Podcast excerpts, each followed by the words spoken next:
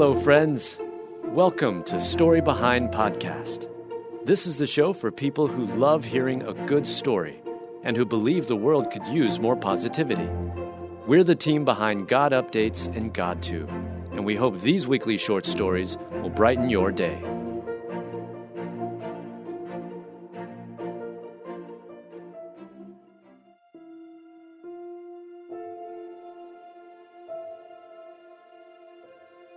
The unbelievable true story of Kyle Maynard No hands, no feet, no excuses. Written by Mel Johnson. Read by Alyssa Forsberg. Instead of letting physical differences decide what he can and can't do, Kyle focuses on setting his mind to what he will do. No excuses. And the unbelievable yet true story of Kyle Maynard is sure to inspire all who hear it. Georgia couples Scott and Anita Maynard said hello to their son Kyle on March 24, 1986, despite the nurse's suggestions they abort. While expecting, doctors informed Anita her son would likely face physical disabilities because of a rare disorder. But Kyle's loving parents made it clear an abortion was out of the question.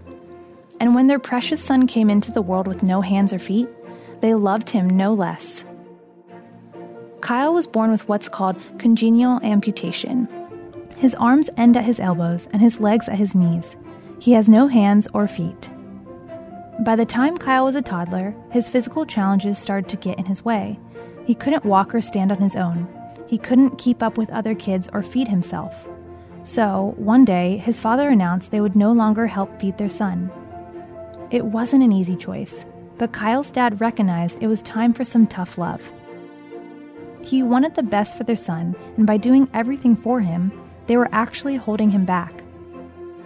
Kyle needed to learn how to take care of himself. As a result, Kyle learned first how to eat using a prosthetic spoon.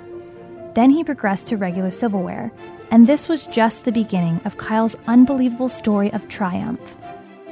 Where Kyle's dad helped teach him self reliance, his grandma Betty taught him how to rely on the Lord. Kyle's family treated him just like any other kid but while out in public, people would sometimes openly stare. To them, he was different. During a trip to the grocery store with Grandma Betty, the stares finally prompted Kyle to ask why he was born different. God made you special, and it's okay to be different. No two people are ever going to be exactly the same, Grandma Betty answered. She went on to explain how God loved Kyle just as much as he loved all of his children, and that foundation in Jesus lit the way for Kyle's incredible persistence in overcoming any barrier in his path. There are no worthy excuses, he says. Scripture tells us that all things are possible through Christ who strengthens us. And so, rather than spend his life letting his disorder hold him back, Kyle has instead spent his time racking up accomplishments. It's not what I can do, it's what I will do, he says often. With the solid foundation of faith and family, Kyle set out to live his best life. He made great friends who accepted him and grew up like most boys, playing cops and robbers, capture the flag, and so on. And like most little boys, Kyle dreamed of becoming a star athlete. It's the kind of dream most people would have said was unattainable for someone like him. But Kyle isn't one to let a challenge stand in his way. No obstacle would keep me from accomplishing my dreams, he said, Despite his mother's reluctance, Kyle joined the youth football team. The sixth grader participated in weight training and played nose tackle on the team. While he wasn't a starting player, Kyle just kept pushing himself, impressing everyone with his grit and determination. I didn't quit or give up, he recalled. I met the adversity with a full head of steam. I wanted to change the way players and coaches saw me, not as a disabled player, but as a defensive lineman who could inflict more damage than anyone else had before. From there, Kyle moved on to wrestling. His coach backed him up 100% and became a huge influence in Kyle's life. From the beginning, he willingly devoted himself to helping me succeed, Kyle says. I look up to him because I believe wrestling has forged him into a man of strength and fortitude in life, not just in this sport. Wrestling forced Kyle to dig deep while his coach worked to develop special moves just for his body type, Kyle finished his first season without a single victory. but his dad encouraged him to keep trying. So, Kyle signed up again in the seventh grade. Finally, after 35 straight losses, Kyle finally won a match. It was an enormous victory and fueled his inner champion. Kyle kept wrestling, kept practicing, and kept developing special moves suited for his physical differences. And it paid off. He finished his high school wrestling career with 35 victories and only 16 losses. He even placed 12th in the 103 pound weight class at the National High School Wrestling Championships. Kyle wasn't just a committed athlete, but a dedicated student too. He finished high school with a 3.7 GPA and continued his studies and wrestling career at Georgia University. Kyle has never stopped pushing himself. He lives his life with few limitations and can type up to 50 words per minute, write, eat, drive a car, and use an iPhone without assistance. He's earned the ESPY Award for Best Athlete with a Disability, broken records, tried his hand at mixed martial arts, and even became the first quadruple amputee to reach the summit of Mount Kilimanjaro without the aid of prosthetics.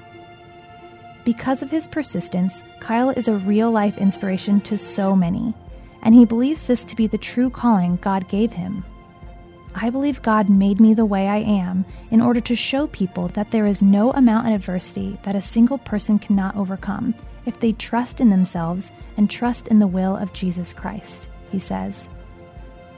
Kyle travels the world as a motivational speaker, sharing his story and encouraging others to never give up. He's living proof that God's will for us is greater than any obstacle.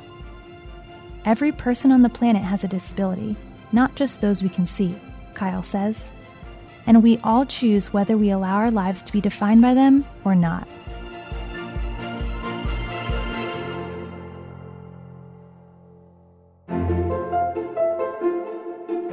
Thank you so much for listening to Story Behind Podcast. We're really glad you joined us for this week's story. To see photos and videos that may have been referenced in this episode, check out the links in the show notes. And if you enjoyed what you heard today, subscribe to our podcast and please tell a friend about us.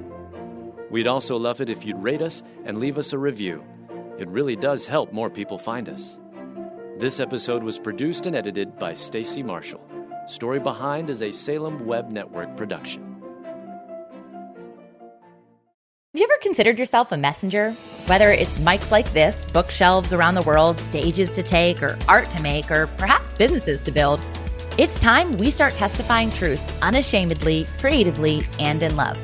My name is Tamara Andress, the host of the Messenger Movement podcast, which is designed to catalyze Christians to speak, write, build, and testify if you're ready to turn your message into a movement and want to run with other messengers doing the thing at scale globally, search and follow the Messenger Movement podcast on your favorite podcast platform today or lifeaudio.com.